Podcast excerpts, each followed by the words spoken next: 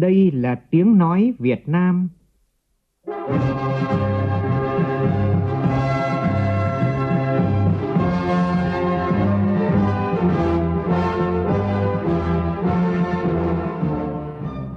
là tiếng nói Việt Nam, phát thanh từ Hà Nội, thủ đô nước Cộng hòa xã hội chủ nghĩa Việt Nam.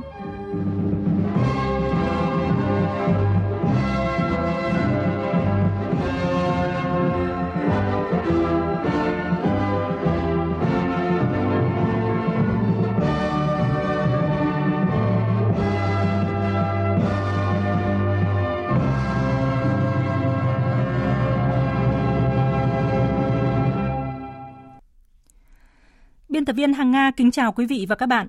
Mời quý vị và các bạn nghe chương trình Thời sự chiều của Đài Tiếng Nói Việt Nam với những nội dung chính sau đây.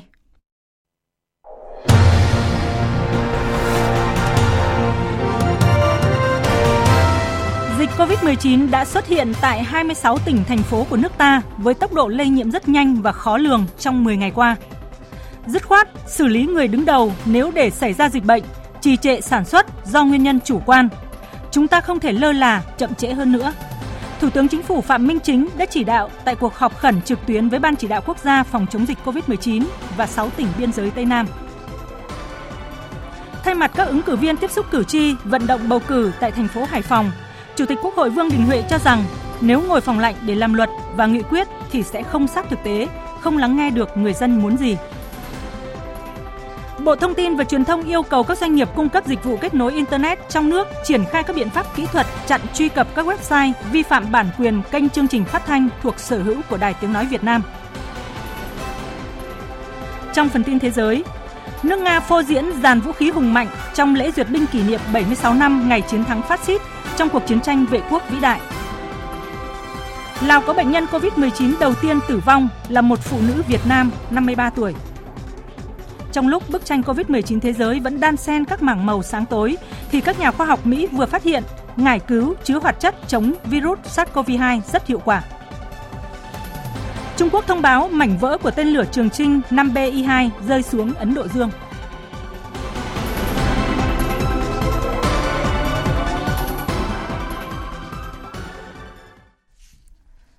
Bây giờ là nội dung chi tiết. Trong chương trình chuyến công tác tại thành phố Hồ Chí Minh, hôm nay Chủ tịch nước Nguyễn Xuân Phúc thăm tặng quà một số hộ gia đình chính sách tại huyện Củ Chi, thành phố Hồ Chí Minh. Tin của phóng viên Vũ Dũng.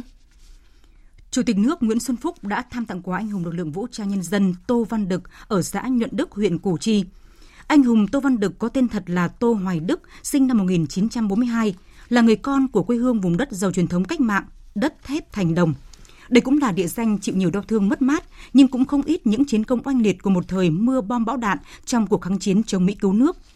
Anh hùng Tô Văn Đực đã có nhiều chiến công quan trọng trong việc nghiên cứu, tìm tòi, đưa ra các sáng kiến cải tiến, sản xuất được nhiều loại vũ khí đặc thù, độc nhất vô nhị, từ những vũ khí thông thường như súng trường, súng lục, các loại mìn, lựu đạn hư hỏng thu được từ chiến lợi phẩm để cải tiến thành vũ khí với tính năng mới, cung cấp cho dân quân du kích địa phương – một số loại vũ khí do ông cải tiến hiện vẫn còn được lưu giữ tại bảo tàng Củ Chi.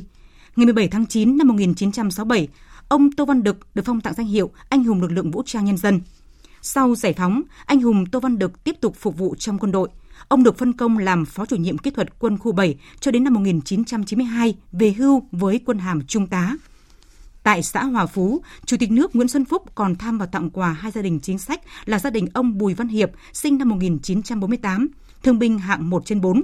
Gia đình ông Trần Hoàng Minh, sinh năm 1950, thương binh hạng 1 trên 4. Chủ tịch nước khẳng định, Đảng, Nhà nước luôn ghi nhớ và tri ân công lao của các thương bệnh binh, liệt sĩ, gia đình có công với cách mạng, đã đóng góp xương máu cho sự nghiệp đấu tranh thống nhất đất nước. Chủ tịch nước cũng căn dặn chính quyền địa phương quan tâm hơn nữa đến công tác chăm sóc người có công trên địa bàn.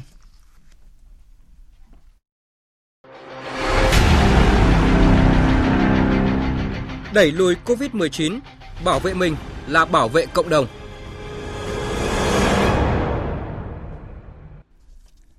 Thưa quý vị và các bạn, hôm nay tại tỉnh An Giang, Thủ tướng Chính phủ Phạm Minh Chính đã triệu tập cuộc họp trực tuyến với Ban chỉ đạo quốc gia phòng chống dịch COVID-19 và các tỉnh biên giới Tây Nam. Đây là cuộc họp khẩn cấp khi mà tình hình dịch bệnh COVID-19 diễn biến phức tạp và khó lường. Tính đến 12 giờ trưa nay, nước ta đã ghi nhận tổng số 256 ca nhiễm COVID-19 tại 26 tỉnh thành trong 10 ngày qua. Phát biểu tại cuộc họp, Thủ tướng Phạm Minh Chính nêu rõ, nơi nào để xảy ra dịch bệnh trên diện rộng, không thể tổ chức bầu cử, trì trệ kinh tế xã hội do nguyên nhân chủ quan, dứt khoát phải xử lý người đứng đầu các cấp. Chúng ta không thể lơ là, chậm trễ thêm nữa. Phản ánh của phóng viên Vũ Khuyên. Báo cáo với Thủ tướng, đại diện các bộ ngành trung ương cho biết, thời gian qua, các lực lượng đã phối hợp duy trì hơn 1.800 tổ chốt với gần 12.000 cán bộ chiến sĩ dân quân tự vệ để kiểm soát trên toàn tuyến biên giới. Bộ Quốc phòng đã lên phương án tiếp tục quản lý chặt chẽ các khu cách ly tập trung, mở thêm các khu cách ly tập trung mới, chuẩn bị cho kịch bản với 30.000 người nhiễm COVID-19. Phát biểu tại cuộc họp khẩn về công tác phòng chống dịch COVID-19, Thủ tướng đánh giá cao và biểu dương tinh thần trách nhiệm và bám việc của Bí thư, Chủ tịch Ủy ban nhân dân trong việc sẵn sàng tham gia chống dịch. Thủ tướng Phạm Minh Chính nhấn mạnh, đây là thời điểm nước sôi lửa bỏng, đặc biệt là 6 tỉnh biên giới sắp Campuchia. Qua theo dõi, Thủ tướng cho biết các tỉnh vẫn còn lơ là chủ quan, mất cảnh giác. Thủ tướng chỉ rõ nguyên nhân và yêu cầu cần có biện pháp cứng rắn, quyết liệt hơn nữa, phải huy động sức mạnh tổng hợp của cả hệ thống chính trị và sức mạnh toàn dân. Nếu như chúng ta không có những cái biện pháp nó cứng rắn hơn, nó mạnh mẽ hơn, nó tích cực hơn, bám sát tình hình thực tế hơn và đặc biệt là vào cuộc của các ông chí bí thư cấp ủy, chủ tịch các cấp, tôi nói từ tỉnh xuống cho đến huyện đến xã cho đến thôn bản tổ dân phố ấp. Báo cáo với các ông chí là phải phát huy cái tinh thần cao nhất. Tinh thần là phải đánh ờ, chống dịch như chống giặc. Mỗi ờ, tỉnh là một pháo đài mỗi huyện là một pháo đài mỗi xã là một pháo đài ờ, mỗi thôn bản ấp là một pháo đài và mỗi người dân cũng là đóng góp vào một cái thành viên của pháo đài này nếu thực tế vẫn có địa phương còn lơ là chủ quan mất cảnh giác, không chuẩn bị các kịch bản phù hợp, Thủ tướng đề nghị Ban chỉ đạo quốc gia tiếp tục chỉ ra địa chỉ con người cụ thể. Lúc này không có nể nang, phải kết hợp hài hòa phòng ngự và tấn công.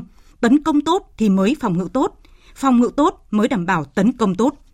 Thủ tướng khẳng định, nếu địa phương nào để xảy ra dịch bệnh diện rộng, không thể tổ chức bầu cử, trì trệ kinh tế xã hội do nguyên nhân chủ quan, sẽ xử lý người đứng đầu các cấp. Ta phải kêu gọi toàn dân, không được lơ là chủ quan mất cảnh giác, Đấy, thì phải trả giá đắt. Một người lơ là cả xã hội vất vả nhưng mà cũng phải tỉnh táo cũng phải bình tĩnh. Đấy, sáng suốt Đấy, sáng tạo bản lĩnh kiên trì để cùng với lại các cấp ủy đảng cùng với chính quyền cùng với mặt trận tổ quốc cùng với lại các đoàn thể chính trị để chúng ta phòng chống dịch cho nó tốt.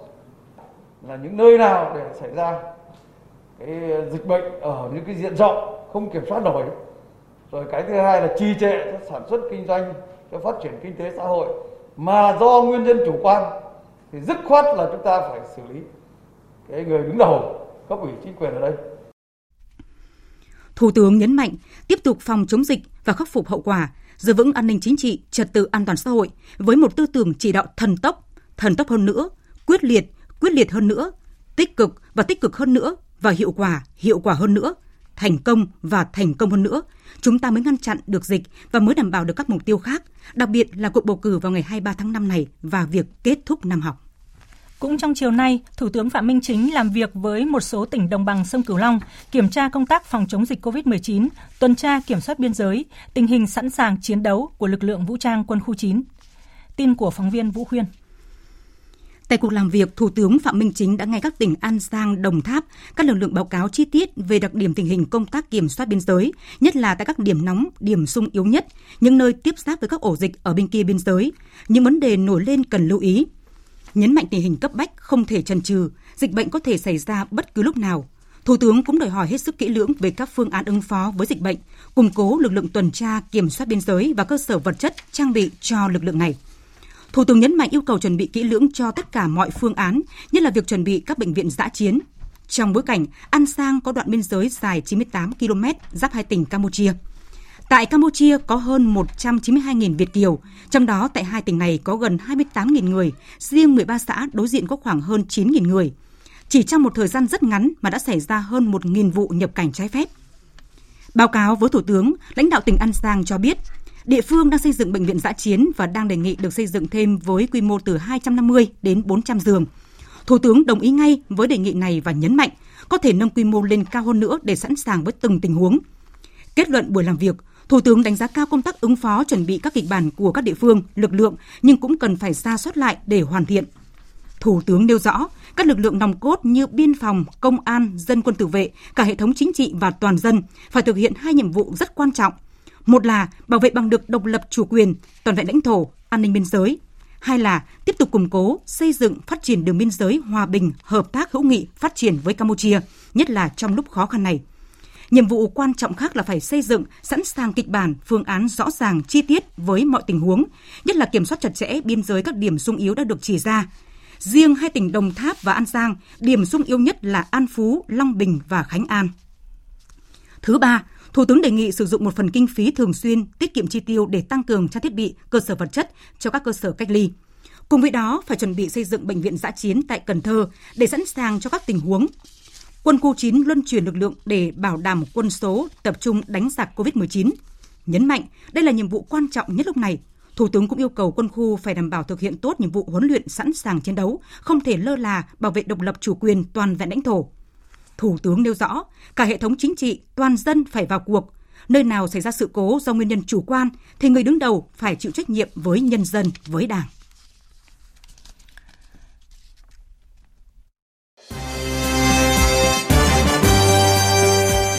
Bầu cử đại biểu Quốc hội và Hội đồng Nhân dân các cấp Ngày hội của toàn dân.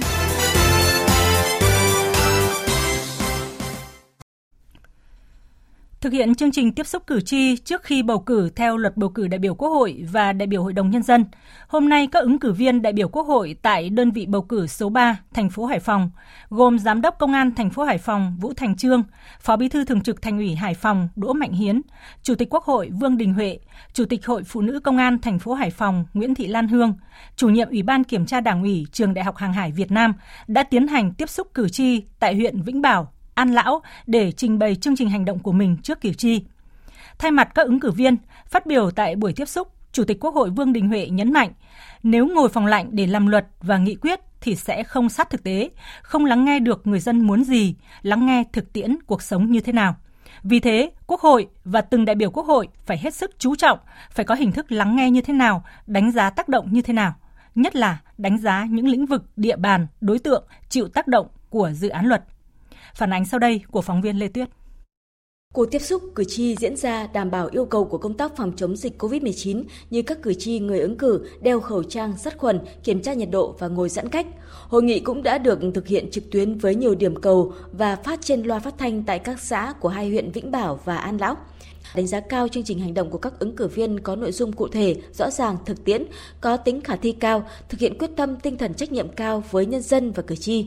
Đây cũng chính là khát vọng, là niềm tin của Đảng bộ, chính quyền và nhân dân cử tri của huyện Vĩnh Bảo và An Lão mong muốn các đại biểu quan tâm, lắng nghe hơn nữa hơi thở của cuộc sống để đưa cuộc sống vào nghị trường trong các lĩnh vực. Cần có những chính sách mới về xây dựng nông thôn mới kiểu mẫu, thúc đẩy phát triển khu công nghiệp cao, đầu tư các tuyến quốc lộ trong địa bàn thành phố, thực hiện tốt hơn nữa các chính sách bảo hiểm xã hội vân vân.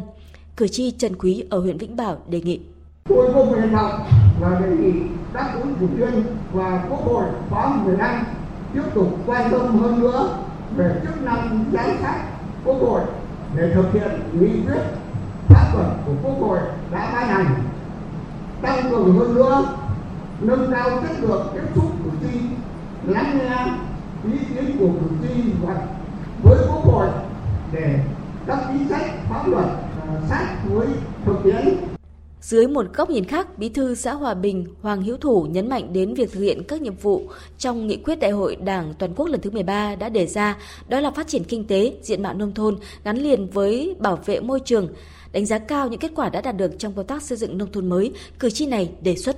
Cử tri rất kỳ vọng các ứng cử viên đại biểu Quốc hội sẽ tiếp tục đưa ra quốc hội bằng và triển khai thực hiện ngay đầu khóa nhiệm kỳ 2021-2026 sớm đưa cuộc sống mới cho các vùng nông thôn. Thay mặt cho năm ứng cử viên tại buổi tiếp xúc cử tri, Chủ tịch Quốc hội Vương Đình Huệ cảm ơn những ý kiến của cử tri, đồng thời cho rằng chương trình hành động dù có hay đến mấy nhưng quan trọng hơn cả đó là việc thực hiện. Vì vậy, Chủ tịch Quốc hội Vương Đình Huệ mong muốn mặt trận Tổ quốc các cấp và cử tri giám sát những chương trình hành động này nếu như các ứng cử viên được bầu làm đại biểu Quốc hội. Chủ tịch Quốc hội Vương Đình Huệ đồng tình với ý kiến của cử tri cần phải chú trọng hơn trong công tác giám sát có trọng tâm trọng điểm liên quan đến những vấn đề bức xúc của người dân à, như là các vấn đề liên quan đến đất đai, bảo vệ tài nguyên môi trường, đấu tranh phòng chống tham nhũng, chống lãng phí, đảm bảo an ninh trật tự nông thôn. Những nội dung này cần tập trung thực hiện không chỉ ở Quốc hội mà còn mở rộng đi sâu tại Ủy ban Thường vụ Quốc hội và các cơ quan của Quốc hội, nâng cao hơn nữa chất lượng các phiên giải trình. Bác Quý cũng có nói đến cái việc là xây dựng lập pháp thì phải lắng nghe ý kiến của người dân. Cơ chế chính sách phải hợp với lòng dân. Thì cái này rất là đúng đắn, rất là chính xác. Nếu mà cuộc sống mà không đi vào luật pháp, không đi vào nghị quyết, thì bản thân nghị quyết với luật pháp không thể nào đi vào cuộc sống được. Nếu mà cứ ngồi phòng lạnh, làm luật với là làm nghị quyết thì chắc chắn là không sát thực. Lắng nghe được cái người dân muốn gì, lắng nghe cái thực tiễn cuộc sống nó như thế nào, thì cái này là cái hướng mà quốc hội cũng như từng đại biểu quốc hội một rồi tới đây cũng phải hết sức chú trọng cái này có cái hình thức lắng nghe như thế nào đánh giá tác động như thế nào nhất là đến những lĩnh vực địa bàn đối tượng mà chịu tác động của các cái dự án luật với những ý kiến của cử tri về xây dựng nông thôn mới, Chủ tịch Quốc hội Vương Đình Huệ cho biết, thời gian qua Đảng, Nhà nước đã thực hiện chương trình mục tiêu xây dựng nông thôn mới, giờ là thí điểm xây dựng nông thôn mới nâng cao, nông thôn mới kiểu mẫu. Vì thế, việc xây dựng nông thôn mới có điểm khởi đầu nhưng không có điểm kết thúc. Thời gian tới đây sẽ ban hành các tiêu chí cho giai đoạn 2021-2025. Dự kiến tại kỳ họp thứ hai Quốc hội khóa 15 sẽ họp bàn về việc này, đặc biệt là về tiêu chí ban hành khung chung, sau đó phân cấp cho các địa phương thực hiện. Với những ý kiến của cử tri về bảo vệ chủ quyền lãnh thổ, Chủ tịch Quốc hội Vương Đình Huệ khẳng định, nghị quyết đại hội đại biểu toàn quốc của Đảng các khóa gần đây đều nhấn mạnh quan điểm phải kiên quyết kiên trì đấu tranh giữ vững độc lập chủ quyền, toàn vẹn lãnh thổ quốc gia, nhưng đồng thời phải tạo được môi trường hòa bình để phát triển đất nước nhanh và bền vững. Đây là nguyên tắc bất di bất dịch. Quốc hội sẽ tiếp tục phát huy vai trò trách nhiệm của mình về vấn đề này. Thời sự VOV nhanh, tin cậy, hấp dẫn. Quý vị và các bạn đang nghe chương trình Thời sự chiều của Đài Tiếng Nói Việt Nam. Kể từ 14 giờ chiều nay, Bắc Ninh sẽ thực hiện cách ly xã hội toàn huyện Thuận Thành. Trước diễn biến phức tạp của dịch COVID-19, đặc biệt trong những ngày qua, trên địa bàn tỉnh Bắc Ninh xuất hiện nhiều ca mắc COVID-19. Ủy ban Nhân dân tỉnh Bắc Ninh vừa ra văn bản thực hiện cách ly toàn xã hội đối với huyện Thuận Thành, tỉnh Bắc Ninh và áp dụng nghiêm các biện pháp theo chỉ thị số 16 của Thủ tướng Chính phủ trên địa bàn huyện này. Tùy theo diễn biến tình hình dịch bệnh, Ủy ban nhân dân tỉnh Bắc Ninh sẽ quyết định thời gian kéo dài giãn cách cụ thể. Toàn huyện Thuận Thành sẽ thực hiện theo nguyên tắc cách ly gia đình với gia đình, thôn khu phố với thôn khu phố, xã với xã, thị trấn với thị trấn. Yêu cầu mọi người dân chỉ ra khỏi nhà khi thật sự cần thiết như mua lương thực, thực phẩm, thuốc men cấp cứu, đi làm việc tại cơ quan, nhà máy, cơ sở sản xuất, cơ sở kinh doanh dịch vụ, hàng hóa thiết yếu không bị đóng cửa hoặc bị dừng hoạt động và các trường hợp khẩn cấp khác không tập trung quá hai người ngoài phạm vi công sở, trường học, bệnh viện và tại nơi công cộng, giữ khoảng cách tối thiểu là 2 mét khi tiếp xúc. Chủ tịch Ủy ban nhân dân tỉnh Bắc Ninh Nguyễn Hương Giang chỉ đạo dừng tất cả các hoạt động công cộng, cơ sở vui chơi giải trí tập trung đông người, các hoạt động kinh doanh dịch vụ không thiết yếu trên địa bàn huyện, dừng hoạt động vận chuyển hành khách công cộng từ huyện Thuận Thành ra bên ngoài, trừ các trường hợp vì lý do công vụ hoặc trường hợp thật sự cần thiết.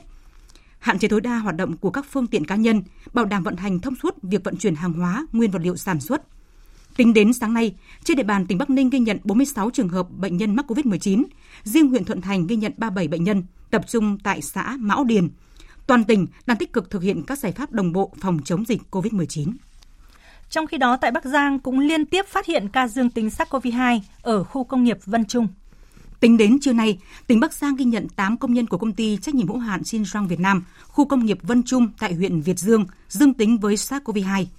Chủ tịch Ủy ban nhân dân tỉnh Bắc Giang Lê Ánh Dương yêu cầu công ty tạm dừng hoạt động, thông báo công nhân nghỉ làm trong 3 ngày để phục vụ công tác điều tra truy vết các trường hợp liên quan đến ca mắc COVID-19. Chủ tịch Ủy ban nhân dân tỉnh cũng phê bình lãnh đạo ban quản lý các khu công nghiệp tỉnh, Sở Y tế, Ủy ban nhân dân huyện Việt Yên chậm trễ lúng túng trong triển khai các biện pháp phòng chống dịch tại công ty trách nhiệm hữu hạn Sinchong Việt Nam. Yêu cầu ban quản lý các khu công nghiệp cùng các doanh nghiệp thiết lập duy trì hoạt động tổ phản ứng nhanh phòng chống dịch Công ty Syntron Việt Nam, khu công nghiệp Vân Trung, huyện Việt Yên, tỉnh Bắc Giang có hơn 3.000 công nhân với 6 phân xưởng sản xuất. Liên quan đến các ổ dịch COVID-19 của tỉnh Bắc Ninh, sáng nay thành phố Hà Nội đã ghi nhận 4 trường hợp dương tính với SARS-CoV-2 trên địa bàn xã Kim Sơn, huyện Gia Lâm có lịch sử đi về từ huyện Thuận Thành, tỉnh Bắc Ninh. Để chủ động phòng chống dịch COVID-19, thành phố Hà Nội đã khuyến cáo tất cả người đi về từ huyện Thuận Thành, tỉnh Bắc Ninh từ ngày 28 tháng 4, đặc biệt tại các xã Mão Điền, Xuân Lâm phải thực hiện tự cách ly, theo dõi sức khỏe tại nhà. Vào chiều nay, tỉnh Hưng Yên cũng thực hiện phong tỏa và giãn cách xã Cẩm Xá, thị xã Mỹ Hào để khoanh vùng dập dịch. Từ ngày 5 tháng 5 cho đến hôm nay, thị xã Mỹ Hào có 8 trường hợp mắc COVID-19 ở 4 xã phường có liên quan đến nguồn lây nhiễm từ Bệnh viện nhiệt đới Trung ương cơ sở 2. Thưa quý vị và các bạn, từ 13 giờ hôm qua cho đến 13 giờ hôm nay, ngành y tế thành phố Đà Nẵng phát hiện thêm 31 ca mắc mới COVID-19. Ông Nguyễn Văn Quảng, Bí thư Thành ủy Đà Nẵng khẳng định Số ca mắc mới ghi nhận tại Đà Nẵng nhiều là do thành phố tập trung toàn lực truy vết thần tốc, nhanh chóng phát hiện trường hợp dương tính với SARS-CoV-2 và toàn bộ ca ghi nhận mới đều liên quan đến hai ổ dịch Vũ trường New Phương Đông và Thẩm mỹ viện Amida. Nếu so với năm ngoái, có ngày Đà Nẵng phát hiện đến 50 ca, thì số ca phát hiện ngày hôm nay không nhiều bởi năng lực xét nghiệm của Đà Nẵng đã được nâng lên rất nhiều. Tin của phóng viên Thanh Hà, thường trú tại miền Trung. Bác sĩ Nguyễn Tiên Hồng, Phó Giám đốc Sở Y tế thành phố Đà Nẵng cho biết, trong số 31 ca mắc COVID-19 mới ghi nhận hầu hết là các trường hợp F1 của bệnh nhân liên quan đến quán bar Phương Đông, thẩm mỹ viện Amida ở quận Hải Châu. Trong đó, 27 ca mắc mới có liên quan đến thẩm mỹ viện Amida. Bác sĩ Nguyễn Tiên Hồng, Phó Giám đốc Sở Y tế thành phố Đà Nẵng cho biết. Các cái đơn vị, các quận huyện đang khẩn trương quyết liệt triển khai các biện pháp truy vết, cách ly xét nghiệm, ờ, thiết lập các cái vùng cách ly phong tỏa đối với khu vực, thiết lập một số cơ sở cách ly trên địa bàn, thiết lập thêm vì cái số cách ly tăng thêm và trung tâm y tế Hòa Vang thì vừa qua cũng đã triển khai và tiếp nhận 20 bệnh nhân điều trị COVID. Tại quận Sơn Trà vừa phát hiện một ca mắc COVID-19 là công nhân làm việc tại một doanh nghiệp về công nghệ thông tin ở khu công nghiệp An Đồn. Đây là doanh nghiệp có vốn đầu tư trực tiếp nước ngoài của nhà đầu tư Nhật Bản với hầu hết là kỹ sư kỹ thuật cao. Giám đốc doanh nghiệp này đề nghị và được lãnh đạo thành phố cho phép thuê một khách sạn để đưa toàn bộ công nhân vào cách ly, tự trả chi phí. Đại diện lãnh đạo các quận huyện tại thành phố Đà Nẵng cho biết, hiện đã khoanh vùng lấy mẫu hàng ngàn mẫu xét nghiệm cách ly những trường hợp F1, nhưng khó khăn là theo nghị quyết 16 của chính phủ, người cách ly phải chi trả mỗi người 80.000 đồng một ngày, rất khó khăn cho người dân. Các địa phương đề nghị thành phố hỗ trợ chi trả. Phát biểu tại cuộc họp, ông Nguyễn Văn Quảng, Bí thư Thành ủy Đà Nẵng đề nghị các địa phương tạm ứng ngân sách hỗ trợ trước cho người dân khu cách ly, xin ý kiến Thường trực Hội đồng Nhân dân về kinh phí hỗ trợ người dân tiền ăn hàng ngày. Các sở ban ngành địa phương cần có những đánh giá chi tiết cụ thể về những công việc thời gian qua, phát huy tối đa những thành quả đạt được, đồng thời bàn bạc rút kinh nghiệm và khắc phục những vấn đề còn hạn chế. Ông Nguyễn Văn Quảng, Bí thư Thành ủy Đà Nẵng đề nghị các địa phương linh hoạt trong việc phong tỏa cứng, phong tỏa mềm các khu vực dân cư. Hạn chế cái việc tập trung đông người thì cái công tác tuyên truyền và xử lý của chúng ta đấy về cái việc tập trung đông người là công chí phải làm cương quyết làm mạnh. Bởi vì báo cáo một vấn đề khó cho cái áp dụng chỉ thị 16 một là vừa qua thì à, các công chí biết là có cái hướng dẫn của à, ban chỉ đạo trung ương về phòng chống dịch ấy thì muốn áp dụng chỉ thị 16 thì phải có hai điều kiện. Một là chúng ta phải thống nhất được với các địa phương bên cạnh chúng ta. Tức là nếu ở đây chúng ta muốn làm thì chúng ta phải thống nhất với Quảng Nam và Huế. Thứ hai nữa là cái thẩm quyền này nó lại là do thủ tướng quyết định, chứ không phải như cái đợt dịch trước là do chủ tịch ủy ban nhân dân trưởng ban là quyết định Trước diễn biến phức tạp của dịch COVID-19, Đà Nẵng đã thực hiện áp dụng thẻ đi chợ trên phạm vi toàn thành phố để phòng chống dịch lây lan. Và ngay trong sáng nay, đồng loạt các chợ trên địa bàn thành phố Đà Nẵng đã triển khai thực hiện giải pháp này. Phóng viên Phương Cúc tại miền Trung phản ánh. Chợ Cồn là một trong những chợ có số lượng tiểu thương buôn bán đông nhất của thành phố Đà Nẵng. Tại đây, người dân đến mua hàng hóa thực phẩm rất đông. Thế nhưng trong sáng nay, khi thành phố Đà Nẵng bắt đầu áp dụng việc đi chợ bằng phiếu, số lượng người tới chợ giảm rõ rệt. Nhiều tiểu thương bán những mặt hàng không thiết yếu đã đóng quầy, nghỉ bán. Người dân ra vào chợ đều thực hiện nghiêm quy định 5K. Chị Khuất Thị Hiền Quyên, tiểu thương tại chợ Cồn cho biết. Lượng sáng là, là giảm hẳn đi, tại vì cái có người đi chợ đâu. Người đi chợ cứ người hai người đó. Công việc của mình phải khó khăn chứ, nhưng mình mình vẫn là, là cố gắng góp một phần nào đó để phòng chống dịch được tốt thôi. Ban quản lý chợ Cồn phối hợp với Ủy ban nhân dân quận Hải Châu dùng loa phát thanh tại chợ, xe lưu động liên tục phát đi những thông tin về quy định mới khi tới chợ để tiểu thương và người dân biết chấp hành. Ông Phan Thành Thoại, Phó trưởng ban quản lý chợ Cồn cho biết. Nếu như hộ kinh doanh không chấp hành, ban quản lý sẽ phối hợp với phường cũng như để xử lý về mặt hành chính cũng như về mặt quản lý của hộ kinh doanh là có thể đình chỉ từ 5 ngày cho đến 10 ngày. Còn về công tác xử phạt thì xử phạt 1 đến 3 triệu đồng khi không đeo khẩu trang đúng cách và không đeo khẩu trang. Không chỉ các hộ buôn bán kinh doanh tại chợ, người dân đi chợ cũng rất ý thức việc phòng chống dịch. Bà Trần Thị Thu ở quận Cẩm Lệ cho rằng thực hiện đi chợ một tuần ba lần sẽ hạn chế được việc tập trung đông người, hạn chế dịch lây lan, nên bà hoàn toàn ủng hộ. Hiện bà Thu đã thay đổi lại khẩu phần ăn trong nhà để phù hợp với việc đi chợ. Khi những cái thời gian dịch thì mình thiết kế bữa ăn một cách hợp lý, đi chợ mua nó nhiều hơn. Cái gì cần thiết là mình mua mua nhiều lên. Còn cái gì tươi sống thì trong mình tính trong vòng cỡ 3 ngày. Còn những cái gì đồ khô hay là đồ đấy mình mua thì dự trữ hơi nhiều hơn một chút xíu để phòng những cái lúc mà bất trắc xảy ra đó thôi chứ không gì. Chợ Đống Đa, quận Hải Châu trước đó đã phải tạm dừng hoạt động do liên quan đến bệnh nhân COVID-19 đi chợ hàng ngày ở đây. Sau khi có kết quả xét nghiệm âm tính với virus SARS-CoV-2 đối với toàn bộ người lao động tiểu thương chợ Đà Nẵng, mở lại hoạt động của chợ này, bắt đầu từ 0 giờ ngày 9 tháng 5. Ông Nguyễn Công An, trưởng ban quản lý chợ Đống Đa cho biết. Ban quản lý chỉ đạo lập ba chốt ở ba cái cổng chợ, tức là gồm cổng chính, cổng phụ à, để thực hiện cái kiểm soát thẻ vào chợ, rồi thực hiện cái vấn đề à, khử khuẩn, rồi đeo khẩu trang và thực hiện cái giãn cách để an toàn cho cái công tác phòng chống dịch. Theo Sở Công Thương thành phố Đà Nẵng, trước mắt triển khai việc phát phiếu đi chợ trong vòng 15 ngày, tùy diễn biến sẽ cập nhật và áp dụng thêm các hình thức quản lý mới – các xã phường của thành phố có nhiệm vụ phát đầy đủ thẻ đi chợ cho các hộ dân trên địa bàn, học sinh sinh viên, người lao động đang thuê nhà. Thưa quý vị và các bạn, trong những ngày cả nước căng mình chống dịch COVID-19, hệ thống loa truyền thanh cơ sở đã len lỏi tới tận các khu dân cư, các bản làng, thôn xóm, kịp thời cung cấp thông tin dịch bệnh, góp phần nâng cao ý thức tự giác phòng tránh dịch bệnh cho người dân. Bên cạnh đó, hệ thống loa phường cũng đang phát huy hiệu quả trong việc tuyên truyền về kỳ bầu cử Quốc hội khóa 15 và Hội đồng Nhân dân các cấp trong bối cảnh dịch COVID-19 diễn biến phức tạp. Ghi nhận của nhóm phóng viên Phương Thoa và Gia Linh tại Hà Nội. 7 giờ sáng, các thành viên đội dân phòng tự quản phường Trung Hòa, quận Cầu Giấy bắt đầu ngày làm việc mới. Ban chỉ đạo phòng chống dịch bệnh COVID-19 với phương tiện đơn giản, một chiếc xe máy chở theo chiếc loa thùng, tổ đội hai người len lỏi vào những ngõ ngách nhỏ nhất để tuyên truyền phòng chống dịch COVID-19. Là thành viên đội dân phòng tự quản, anh Trần Văn Vương cho rằng cùng với hệ thống loa truyền thanh cố định thì những chiếc loa di động như thế này góp phần tuyên truyền hiệu quả đến người dân về các biện pháp phòng chống dịch COVID-19 đội hai người thôi đi hai mảng có nghĩa chia ra bên trạm bên lẻ. Thì anh đi bên chặn là tất cả vùng bên này ăn ra đến à, uh, Nam Trung Yên. Thường thì sáng đi một tiếng chiều đi một tiếng là khoảng 6 điểm.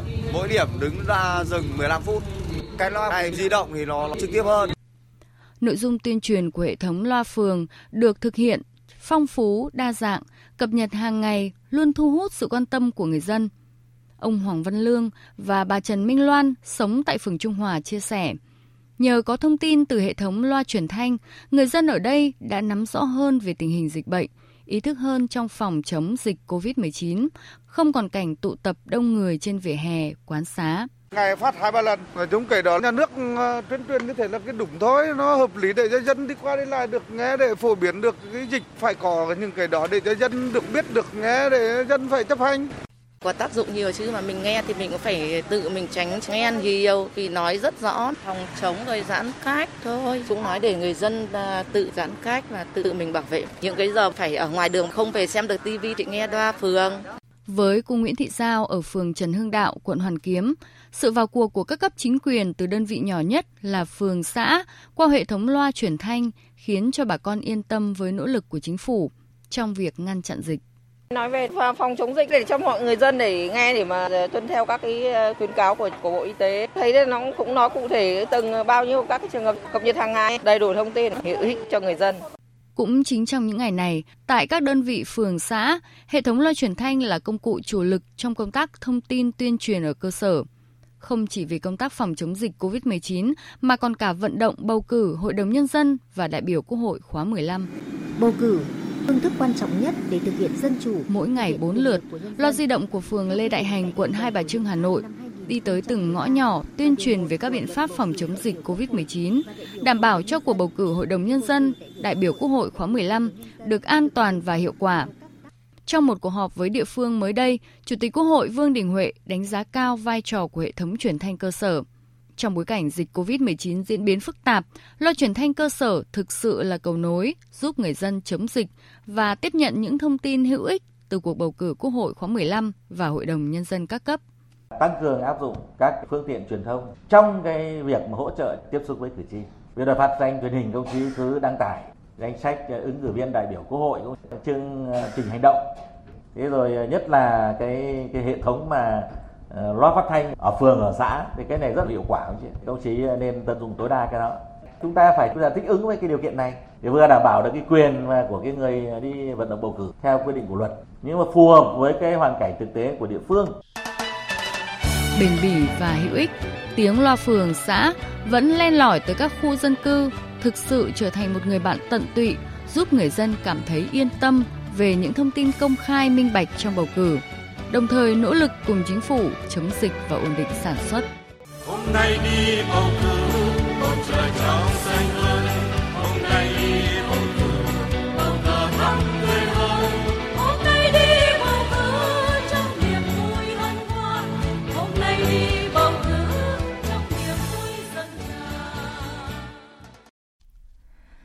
Chúng tôi xin tiếp tục chương trình thời sự chiều nay với tình hình diễn biến dịch COVID-19 trên thế giới. Lào đã có bệnh nhân COVID-19 đầu tiên tử vong và đó là một phụ nữ Việt Nam 53 tuổi. Nhóm phóng viên Vân Thiêng và Đặng Thùy thường trú tại Lào đưa tin. Cục trưởng Cục Điều trị và Phục hồi chức năng Bộ Y tế Lào, bà Bua Thép Phu Minh cho rằng xảy ra ca tử vong đầu tiên do COVID-19 là một bài học đắt giá đối với ngành y tế nước này. Bệnh nhân hộ khẩu thường trú tại tỉnh Thái Nguyên sang Lào đầu năm 2020 và làm giúp việc tại một quán karaoke ở bản Na Say, quận Sa Chạch Thả, thủ đô Viên Chăn. Một trong những nơi bệnh nhân năm 9 và nhóm bạn nhập cảnh trái phép từ Thái Lan đến hát. Bệnh nhân được xác định dương tính với COVID-19 và nhập viện Sa Thả Thi Lạt điều trị hôm 30 tháng 4. Bệnh nhân có bệnh lý tiểu đường và viêm gan B. Khi bệnh nhân có tiên lượng xấu, Đại sứ quán Việt Nam tại Lào đã đề nghị Bộ Y tế Việt Nam hỗ trợ chuyên môn cho bệnh viện Sa Thả Thi Lạt qua hệ thống khám chữa bệnh từ xa. Tuy nhiên, đến 1 giờ sáng nay, 9 tháng 5, bệnh nhân đã tử vong. Đại sứ quán Việt Nam tại Lào đang phối hợp với Hội người Việt Nam thủ đô Viên Chăn và các cơ quan chức năng của Lào để hỗ trợ các thủ tục pháp lý cho gia đình bệnh nhân theo quy định. Bức tranh COVID-19 thế giới vẫn đan xen các mảng màu sáng tối với việc châu Âu bắt đầu mở cửa trở lại nhờ vào kế hoạch tiêm chủng vaccine ngừa COVID-19 rộng khắp. Trong khi đó, châu Á lại đang chật vật đối phó với làn sóng lây nhiễm mới với các nước láng giềng của Ấn Độ, đối mặt với tình trạng báo động, trong khi nhiều quốc gia Đông Nam Á cũng đưa ra biện pháp mạnh tay để ngăn chặn dịch. Biên tập viên Phạm Hà tổng hợp thông tin. Các bữa tiệc đang diễn ra trên khắp Tây Ban Nha đón mừng nước này chấm dứt lệnh giới nghiêm đã áp đặt từ tháng 10 năm ngoái nhằm ngăn chặn dịch COVID-19. Với tình trạng lây nhiễm giảm, hiện chỉ có 4 khu vực của Tây Ban Nha phải tiếp tục áp đặt lệnh giới nghiêm. Người dân Bỉ hôm qua cũng đón mừng sự kiện chính phủ nới lỏng các biện pháp hạn chế do dịch COVID-19 với việc quán rượu, nhà hàng được phép đón các nhóm khách nhỏ ngoài trời. Sau 201 ngày các quán bar và nhà hàng đóng cửa, việc được ngồi cùng bạn bè thưởng thức ly bia là một điều đặc biệt đối với anh Oliver Tissot. Tôi nghĩ dành thời gian với bạn bè ở bên ngoài là điều mà chúng tôi mong đợi nhiều tháng qua. Với tốc độ tiêm chủng vaccine ngừa COVID-19 được đẩy nhanh, châu Âu đang chứng kiến sự cải thiện rõ rệt số ca nhiễm virus SARS-CoV-2, đồng thời kêu gọi mở cửa lại khu vực du lịch. Với mục tiêu tiêm chủng vaccine cho 70% người trưởng thành vào tháng 6 tới, Ủy ban châu Âu cũng đưa ra chứng nhận xanh kỹ thuật số như giấy thông hành để thuận tiện cho việc đi lại dự kiến bắt đầu từ tháng 6 tới. Trong khi đó, châu Á lại đang đối mặt với những làn sóng COVID-19 mới với tâm chấn vẫn là Ấn Độ với hàng trăm nghìn ca mắc mới. Trước tình hình dịch bệnh nghiêm trọng kéo theo tình trạng quá tải thiết bị y tế, giới chức Ấn Độ đang nỗ lực nghiên cứu và cấp phép các loại thuốc có thể sử dụng trong điều trị bệnh.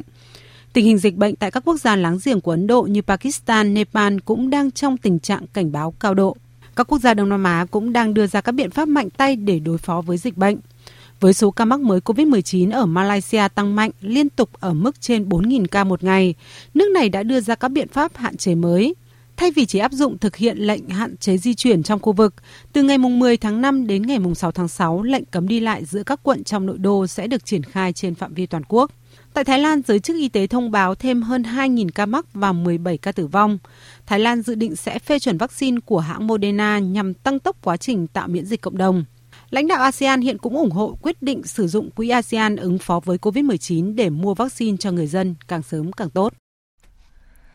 Bạn nghe đài hẳn là không xa lạ với cây ngải cứu phải không ạ? Loài thảo dược dễ trồng, dễ mọc này có trong bất cứ khu vườn nào và thường được bà con ta dùng để trị sốt cao.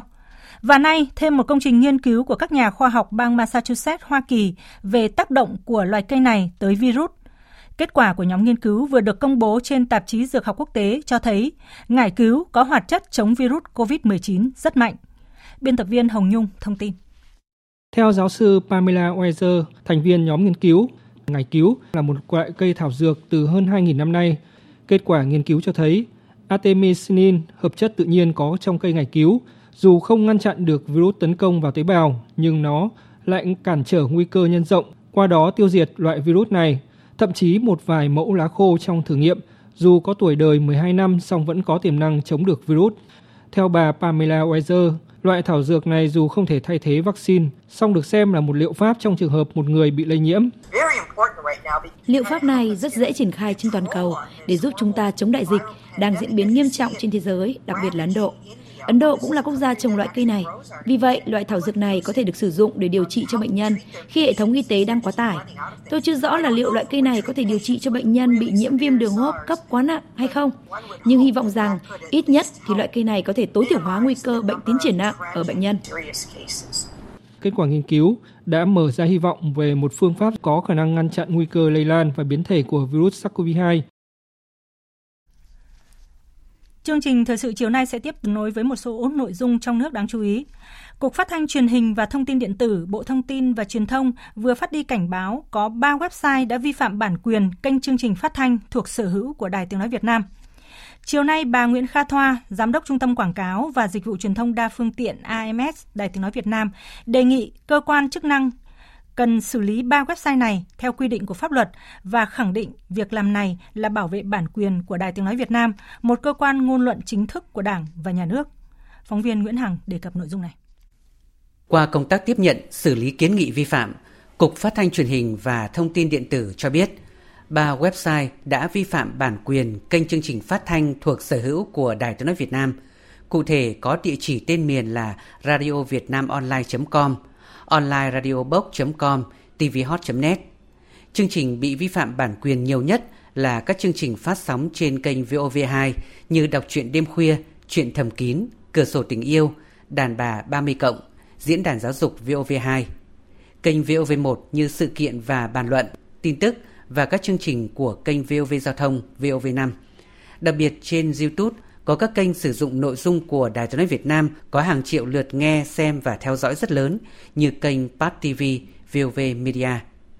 Thực hiện chỉ đạo của lãnh đạo Đài Tiếng nói Việt Nam, Trung tâm Quảng cáo và Dịch vụ Truyền thông tích cực đưa ra các biện pháp bảo vệ bản quyền nội dung của Đài Tiếng nói Việt Nam trên môi trường internet.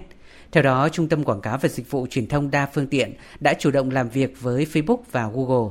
Kết quả đã đóng cửa hoặc yêu cầu hơn 100 fanpage kênh YouTube gỡ bỏ toàn bộ các nội dung sử dụng trái phép chương trình phát thanh thuộc sở hữu của Đài Tiếng nói Việt Nam liên quan đến website và các ứng dụng OTT trên di động.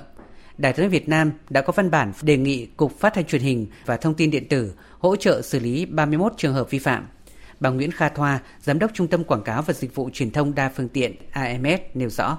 Thông tin cảnh báo lần này của Cục Phát thanh Truyền hình và Thông tin điện tử là một tin tốt đối với Đài Tiếng nói Việt Nam thể hiện sự nỗ lực và quyết tâm của lãnh đạo đài liên quan đến vấn đề bảo vệ bản quyền cũng như làm trong sạch thông tin trên mạng internet, tránh fake news, tránh tin giả, mạo danh một cơ quan ngôn luận chính thức như là Đài Tiếng nói Việt Nam VOV. Bảo vệ bản quyền trên internet là một câu chuyện liên tục, không lúc nào được chủ quan vì cùng với sự phát triển của công nghệ thì sẽ thường xuyên xuất hiện các kẽ hở để kẻ xấu lợi dụng và khai thác. Khi xây dựng VOV Live, Chúng tôi đã đề cao tính bảo mật, đặc biệt là trong việc bảo mật bằng tín hiệu trực tiếp ở kênh phát thanh.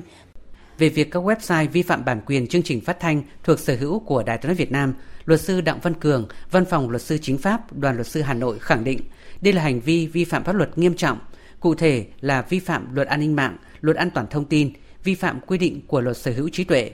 Với những hành vi thông thường, người vi phạm sẽ bị xử phạt hành chính theo quy định từ 20 triệu đồng đến 30 triệu đồng. Trong trường hợp giả mạo thông tin nhằm chiếm đoạt tài sản, có thể bị xử lý hình sự về tội lừa đảo chiếm đoạt tài sản hoặc sử dụng mạng máy tính, mạng viễn thông để chiếm đoạt tài sản. Với những việc giả mạo các trang web, trang thông tin của Đài tiếng nói Việt Nam, cơ quan chức năng cần phải sớm vào cuộc xác minh, làm rõ và xử lý các đối tượng vi phạm. Phải làm rõ là các đối tượng thực hiện các hành vi phạm với mục đích gì, thực hiện từ bao giờ và hậu quả đã gây ra cho xã hội như thế nào. Sự việc này thì cơ quan an ninh mạng cần phải có những biện pháp nghiệp vụ Ờ, tích cực để sớm phát hiện và xử lý các đối tượng vi phạm. Internet là xu hướng phát triển tất yếu. Đài Truyền hình Việt Nam đã quyết định đẩy mạnh các nền tảng số, mà cụ thể là xây dựng hệ thống phân phối nội dung số VOV Live.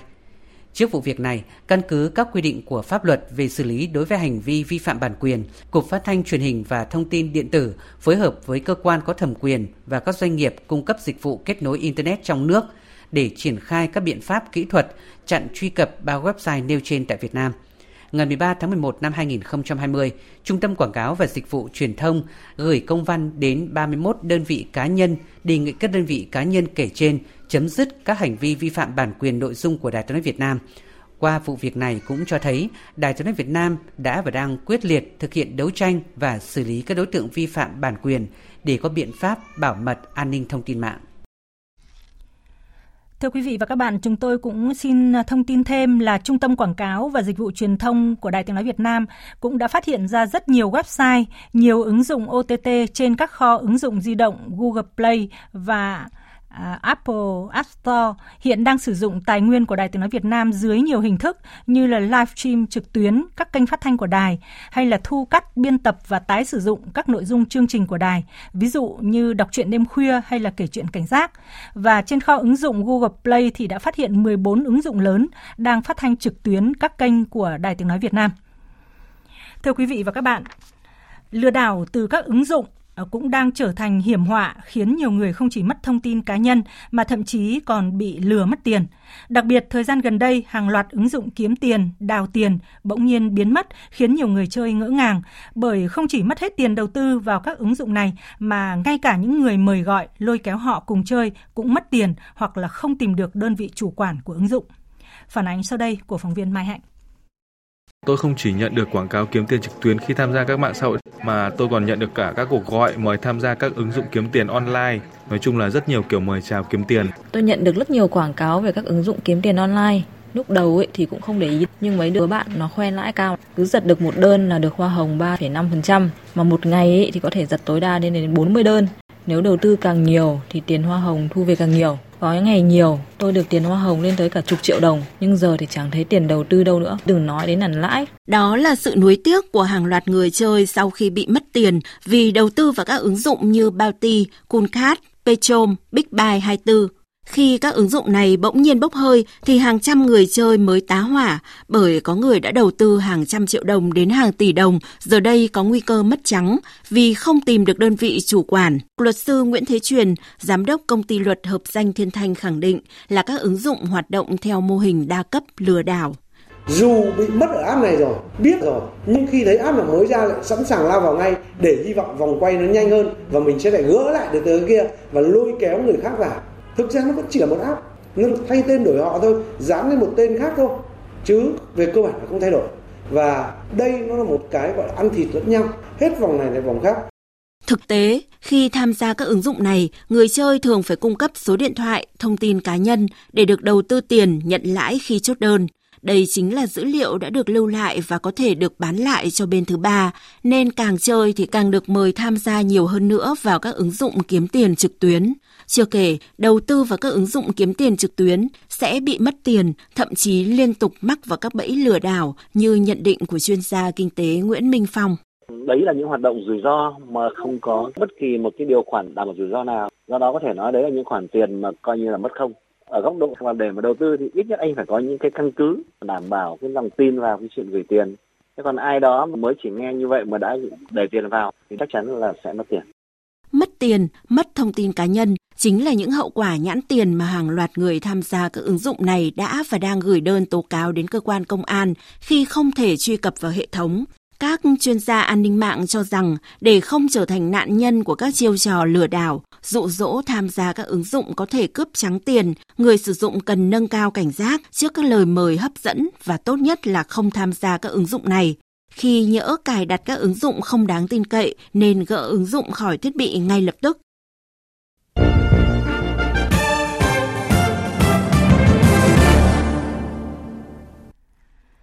Chuyển sang phần tin quốc tế, Chiều nay theo giờ Việt Nam, trên quảng trường đỏ của thủ đô Moscow đã long trọng diễn ra lễ duyệt binh nhân kỷ niệm 76 năm chiến thắng của các dân tộc Xô Viết anh hùng trong chiến tranh vệ quốc vĩ đại. Lễ duyệt binh năm nay có sự tham gia của hơn 12.000 quân nhân, 190 đơn vị vũ khí, thiết bị quân sự và 76 máy bay. Tổng hợp của biên tập viên Đài tiếng nói Việt Nam. Для встречи слева! Накрыт! Mở đầu lễ diễu binh, quốc kỳ Nga và cờ chiến thắng diễu qua quảng trường đỏ trong tiếng nhạc của bài hát Cuộc chiến tranh thần thánh. Tổng thống Nga Vladimir Putin có bài phát biểu chào mừng ngày chiến thắng, khẳng định ngày chiến thắng mùng 9 tháng 5 là một ngày thiêng liêng, không chỉ đối với nước Nga mà còn cả thế giới. Ông gửi lời tri ân đến những người đã ngã xuống cho cuộc chiến tranh vệ quốc vĩ đại, đã chiến đấu đến viên đạn cuối cùng, hơi thở cuối cùng bằng một phút mặc niệm.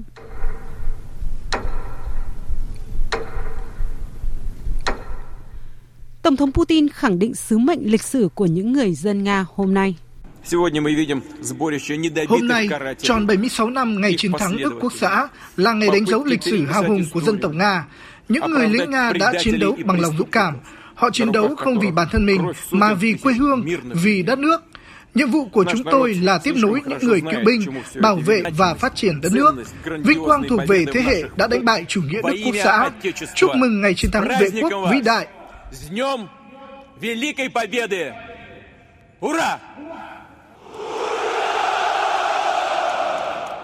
Ngay sau bài diễn văn của Tổng thống Nga Putin, trong không khí trang nghiêm, quốc ca Nga đã ngân vang trên quảng trường đỏ, cùng hàng loạt lượt pháo đại bác rền vang trên bờ sông Moscow, báo hiệu cuộc duyệt binh bắt đầu. Tổng cộng 34 đội diễu binh đi qua quảng trường đỏ, trong khối đi bộ năm nay, lần đầu tiên xuất hiện đội ngũ quân cảnh của quân khu trung tâm.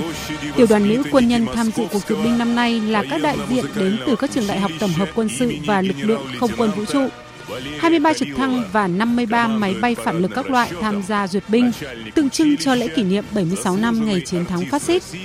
Lễ diễu hành diễn ra hàng năm nhưng đối với nhiều người dân Nga, sự kiện này luôn thiêng liêng và mang lại một cảm xúc khó tả. Đây là một ngày quan trọng đối với tôi vì cả hai người ông của tôi đã chiến đấu trong chiến tranh thế giới thứ hai. Cả hai đều chiến thắng và cả hai đã thiệt mạng vì vết thương của họ. Tôi đã được nghe về lịch sử hào hùng ấy từ bà tôi. Giờ đây, hai cô con gái của tôi được nghe lại từ tôi. Tôi muốn dạy chúng nhớ về ký ức. Ghi nhớ lịch sử là nhiệm vụ của chúng tôi. Hơn 20 thành phố khác của Nga cũng diễn ra các lễ duyệt binh ngày chiến thắng với quy mô nhỏ hơn sự kiện tại Quảng trường Đỏ. Trong những ngày này, các hoạt động diễu binh, kỷ niệm, đặt hoa tại các tượng đài và chúc mừng các cựu chiến binh cũng diễn ra ở các thành phố lớn khác của Liên bang Nga. Vòng đàm phán thứ tư của cuộc họp Ủy ban hỗn hợp về kế hoạch hành động toàn diện chung diễn ra hôm nay tại thủ đô Viên, Áo, với nỗ lực đạt được một thỏa thuận trong thời gian ngắn nhất. Phóng viên Ngọc Thạch thông tin. Vòng đàm phán hạt nhân thứ tư sẽ bắt đầu vào ngày hôm nay, gồm đại diện của nhóm P4 cộng 1, Anh, Pháp, Nga, Trung Quốc, Đức và Iran. Các bên đang đàm phán để giải quyết các vấn đề như thỏa thuận hạt nhân với Iran, dỡ bỏ các lệnh trừng phạt và việc Mỹ trở lại thỏa thuận, cũng như các thỏa thuận hành pháp. Tất cả các bên đều có động lực để đạt được một thỏa thuận trong thời gian ngắn nhất có thể. Trường đoàn đàm phán Iran Abbas Arachi cho biết bầu không khí đàm phán tích cực trên cơ sở hiểu biết lẫn nhau và Iran sẽ nỗ lực để kết thúc cuộc đàm phán. Theo ông Abbas Arachi, phía Mỹ cũng lạc quan về việc hồi sinh thỏa thuận hạt nhân. Mặc dù có sự lạc quan đối với các cuộc đàm phán, nhưng vẫn còn một số vấn đề đang được thảo luận. Tuy nhiên, các nhà quan sát cho rằng cuộc bầu cử tổng thống sắp tới ở Iran vào ngày 18 tháng 6 tới đóng vai trò quan trọng trong việc thúc đẩy và thực hiện nghiêm túc các cuộc đàm phán hạt nhân vì không rõ ai sẽ là tổng thống tiếp theo ở Iran. Vấn đề thứ hai là Iran cho phép cơ quan năng lượng nguyên tử quốc tế tiếp tục thanh tra các cơ sở hạt nhân của mình. Do đó các bên ký kết kế hoạch hành động chung toàn diện đã thể hiện quyết tâm gạt bỏ những khác biệt và đạt được thỏa thuận. Đảng Dân tộc Scotland, gọi tắt là SNP, theo đường lối ly khai, tiếp tục giành chiến thắng trong cuộc bầu cử địa phương tại Anh và ngay lập tức lên tiếng yêu cầu tổ chức trưng cầu ý dân lần hai để đưa Scotland trở thành quốc gia độc lập, tách khỏi Vương quốc Anh. Phóng viên Quang Dũng theo dõi khu vực Tây Âu đưa tin. Ngay sau khi tuyên bố chiến thắng, Thủ hiến Scotland đồng thời là lãnh đạo Đảng Dân tộc Scotland, bà Nicola Sturgeon đã ngay lập tức đề cập đến yêu cầu tổ chức cuộc trưng cầu ý dân lần hai về độc lập cho Scotland, đồng thời cảnh báo Đảng bảo thủ cầm quyền của Thủ tướng Anh Boris Johnson không nên ngăn chặn ý nguyện này của người dân Scotland. Đảng Dân tộc Scotland cho rằng việc Vương quốc Anh rời khỏi Liên minh châu Âu đã làm tổn hại đến lợi ích của Scotland và chỉ có việc trở thành một quốc gia độc lập, Scotland mới có thể bảo vệ được tốt nhất lợi ích của người dân vùng này. Văn phòng Thủ tướng Anh cho biết, Thủ tướng Anh Boris Johnson sẽ sớm tổ chức một cuộc gặp với bà Nicola Sturgeon để thảo luận về các yêu cầu của Đảng Dân tộc Scotland. Giới phân tích cho rằng khó có khả năng chính phủ của ông Boris Johnson chấp nhận yêu cầu từ phía Đảng Dân tộc Scotland, do Đảng Bảo thủ cũng đã củng cố được quyền lực sau khi giành nhiều chiến thắng quan trọng trong cuộc bầu cử địa phương tại Anh tuần này. Và hiện tại, trong bối cảnh kinh tế khó khăn thời đại dịch, người dân Scotland cũng sẽ có tâm lý e ngại việc rời khỏi Vương quốc Anh sau hơn 3 thế kỷ gắn bó. Một loạt các vụ tấn công trên khắp Afghanistan kể từ ngày 1 tháng 5 là thời điểm quân đội nước ngoài đẩy mạnh rút quân theo thỏa thuận hòa bình với Taliban. Sự leo thang bạo lực rõ rệt nhằm vào các tỉnh trọng yếu của Afghanistan là phép thử khó khăn cho năng lực của chính phủ và các lực lượng an ninh Afghanistan khi không có sự hỗ trợ quân sự của nước ngoài. Tổng hợp của biên tập viên Đài Tiếng Nói Việt Nam. Ít nhất 55 người thiệt mạng và hơn 150 người khác bị thương, hầu hết là các sinh viên nữ nhằm vào một trường học ở thủ đô Kabul hôm qua. Tổng thống Afghanistan Ashraf Ghani đổ lỗi cho Taliban thực hiện vụ tấn công, trong khi nhóm vũ trang này lên tiếng phủ nhận cáo buộc. Trước đó cũng xảy ra hàng loạt các cuộc tấn công chủ yếu tập trung vào các thị trấn ở các tỉnh mà Taliban đã hiện diện mạnh mẽ trong nhiều năm qua như Helmand, Zabul, Ghani và Loga. Điều đáng chú ý là các cuộc tấn công diễn ra sau khi quân đội Mỹ bàn giao căn cứ địa phương cho lực lượng an ninh Afghanistan. Hiện có nhiều lo ngại các tay súng Taliban đang siết chặt vòng vây các thành phố hoặc tiến gần hơn các giới hạn đỏ. Lực lượng an ninh Afghanistan phụ thuộc rất nhiều vào sự hỗ trợ của Mỹ và quân đội nước ngoài trong hai thập kỷ qua để có thể đẩy lùi các cuộc tấn công của Taliban. Tình trạng bạo lực gia tăng sẽ là phép thử cho lực lượng an ninh nước này, cũng như đặt ra bài toán mới cho Mỹ hay NATO về việc đảm bảo an ninh cho Afghanistan sau khi quân đội nước ngoài rút quân hoàn toàn khỏi đây. Để tránh viễn cảnh tình trạng bạo lực gia tăng tại quốc gia Tây Nam Á này, Mỹ đang thúc đẩy một nỗ lực ngoại giao kêu gọi chính phủ và lực lượng Taliban đạt được một thỏa thuận trước khi việc rút quân hoàn tất vào ngày 11 tháng 9 tới. Trung Quốc vừa thông báo hầu hết mảnh vỡ Xin lỗi quý vị, Trung Quốc vừa thông báo hầu hết mảnh vỡ tên lửa Trường Trinh 5B của nước này đã cháy rụi khi tái nhập bầu khí quyển và rơi xuống Ấn Độ Dương. Phóng viên Bích Thuận, thường trú tại Trung Quốc, đưa tin. Mảnh vỡ tầng lõi tên lửa đẩy Trường Trinh 5B-I2 của nước này đã tái nhập bầu khí quyển và rơi ở vùng biển quanh khu vực có tọa độ 72,47 độ Kinh Đông, 2,65 độ Vĩ Bắc vào lúc 10 giờ 24 phút hôm nay giờ địa phương, tức 9 giờ 24 phút giờ Việt Nam. Hầu hết các bộ phận của tầng lõi tên lửa đã cháy rụi trong quá trình tái nhập bầu khí quyển. Trước đó, hôm 7 tháng 5, trước thông tin lo ngại mảnh vỡ của tên lửa này có thể rơi xuống trái đất mất kiểm soát, Bộ Ngoại giao Trung Quốc đã lên tiếng khẳng định xác suất gây hại cho các hoạt động hàng không và mặt đất của tên lửa là cực kỳ thấp. Các chuyên gia phân tích vũ trụ Trung Quốc cho rằng phương Tây đã cường điệu việc này với tuyên bố các mảnh vỡ tên lửa sẽ rơi xuống ngoài tầm kiểm soát và có thể gây ra thiệt hại nếu rơi trúng các khu vực có người ở. Chương trình sẽ tiếp nối với những thông tin thể thao.